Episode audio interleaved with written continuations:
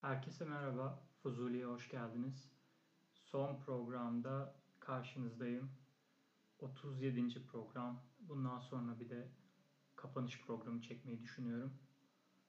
İstediğim gibi olmadı. Ben bu yıl 50 program düşünüyordum ama çok zorlamayacağım. Ee, sadece yapmak istediğim aklımda olan bu dağcılık programı vardı. Ee, onu da tamamlayıp podcast'i bitirmek istiyorum. Dağcılık deyince aslında farklı türleri var. Hepsinden bahsedeceğim. Ee, Nasuh Maruki, Akut, Everest, bu işte dağcılık. Sonra kaya tırmanışı. Bir de bouldering var. Ee, bouldering'in Türkçesine baktım. Küçük kaya tırmanışı veya bouldering diye geçiyor. Türkçe Wikipedia'da da yani Türkçesi de bouldering diye direkt almışlar. Türkçe bir kelime üretmeden. Ee, aslında spor bizde yapılmadığı için böyle oluyor. Bir şey ülkemizde yapılmadığı zaman onun Türkçe kelime karşılığı da olmuyor zaten. Şimdi bouldering demişken hemen onunla başlayalım o zaman önce. Adam Ondra diye bir adam var. İnanılmaz. Çek Cumhuriyeti'nden. Çekya'dan. Ülkenin yeni ismiyle. 2017'de 9C zorluğunda bir tırmanış gerçekleştirdi. Böyle e, seviyeleri var. E, zorlukları var bouldering'in 9C işte 5-15 e, sanırım iki tip sınıflandırma var. Bunu da tırmanan adam belirliyor.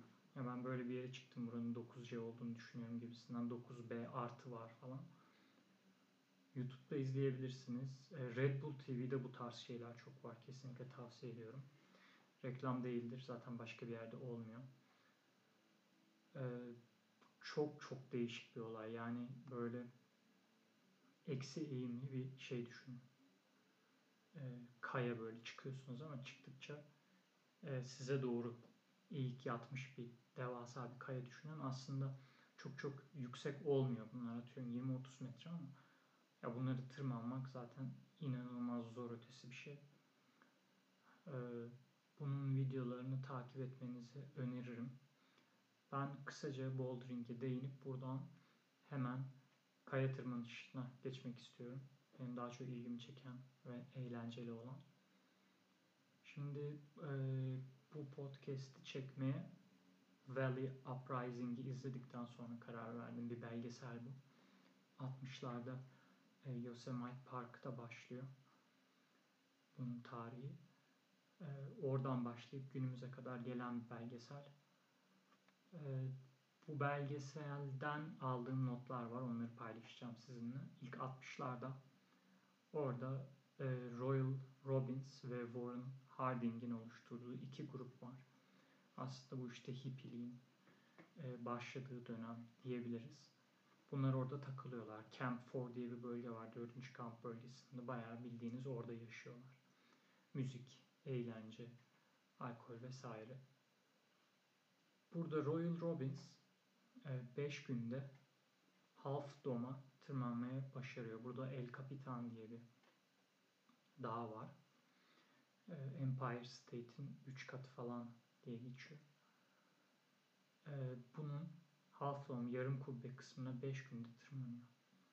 Sonra Warren Harding ve ekibi geliyorlar.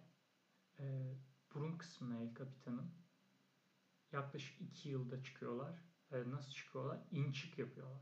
Yani yukarıya böyle kalıcı sistemler kuruyorlar, makaralar, bir şeyler indirip çıkarıyorlar falan. Baya baya böyle inerek çıkarak, inerek çıkarak, orada yatarak, kalkarak falan. Royal Robbins de buna biraz daha karşı bir adam. Yani oralara böyle bir şeyler çakmanın, inşa etmenin falan karşısında duruyor. Pek sevmiyor. O da e, rekabetle diyor ki ben oraya 7 günde çıkarım, bir haftada çıkarım diyor ve hakikaten çıkıyor.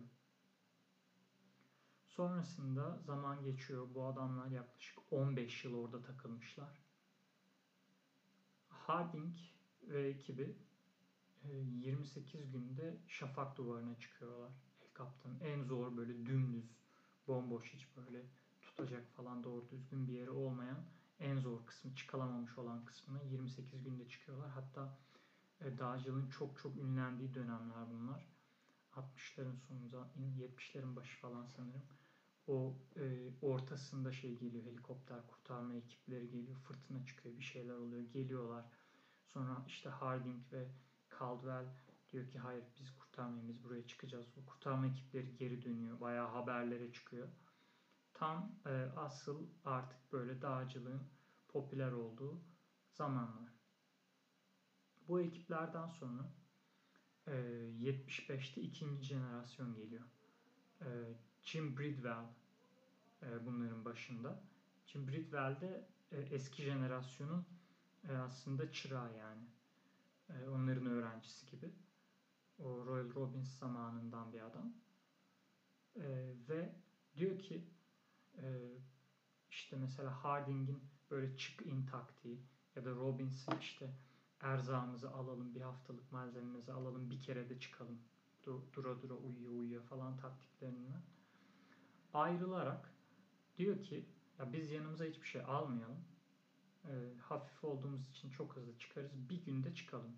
Hiçbir şey almıyoruz yanımıza. Yiyecek su dahi.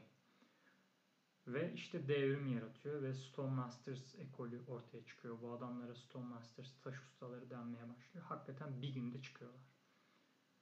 Ee, yani müthiş bir evrim oluyor dağcılığın. İşte çıkıp inme ekolü var. Ondan sonra bir haftada işte su, erzak, malzemeli e, yavaş yavaş çıkan ekol var derken bir güne iniyor. Hiçbir şey almadan çıkıyorlar. Ve e, daha sonra günümüze yaklaştıkça bu sefer speed climber'lar yani hızlı tırmanıcılar ortaya çıkıyor. Bunlar da kendine stone monkey istiyor. Taş maymunları diyorlar. Bunlar da e, Dean Potter ile başlıyor. İki buçuk saatte çıkıyorlar ilk. Sonrasında iş iyice e, çığırından çıkıyor. Yine bu Dean Potter mesela bir günde hem El Capitan'a e, hem de yarım kubbeye çıkıyor. Ve sonra e, bu kısmın en sonuna geleceğim. Alex Honnold ortaya çıkıyor. Alex Honnold çok acayip bir adam. Free Solo belgeselini duymuşsunuzdur. Duymadıysanız da kesinlikle izleyin. O da 18 saatte hem El Capitan Burun'a hem yarım kubbeye, half dome'a hem de Watkins'e çıkıyor 18 saat içinde. Çok acayip bir adam. Neden? Çünkü daha sonra da Free Solo diye bir tır, e, belgeseli var. Belgesele çekiliyor bu tırmanışı. Yani müthiş herhalde dünyada eşi benzeri olmayan bir spor olayı. E, şey yok. İp, koruyucu, güvenlik hiçbir şey yok. Free solo tırmanışı yapıyor. Onu kesinlikle izleyip tüyleriniz ürperir. Yani çok acayip bir olay. Zaten adamın beyninin MR'ını çekiyorlar korkusunun, yükseklik korkusunun bulunmadığı falan ortaya çıkıyor. Karavanda yaşayan bir adam. Ee, yani hayatı tamamen, bütün hayatı tırmanış üzerine çocukluğundan beri. 7 gün 24 saat tırmanıyor. Buradan e, bize gelelim. E, bahsetmek istediğim işte asıl kısım aslında benim ilgimi çeken. Önce Nasuh'la başlayacağım. Sonra e, daha az bilinen Tunç Fındık'a geçeceğim. Nasuh'ta e, Everest'teki ilk Türk. E, çok gurur verici bir olay. Bu tabii ki bilinen kısmı. 96'da Akut'un kurucularından olması yine bilinen kısmı. Ama ben bilinmeyen kısmına değinmek istiyorum. E, maalesef 2016'da Akut'un 20. yılında istifa etmek durumunda kalıyor. Sözcüde yazısı var. E, neden istifa ettim diye uzun uzun.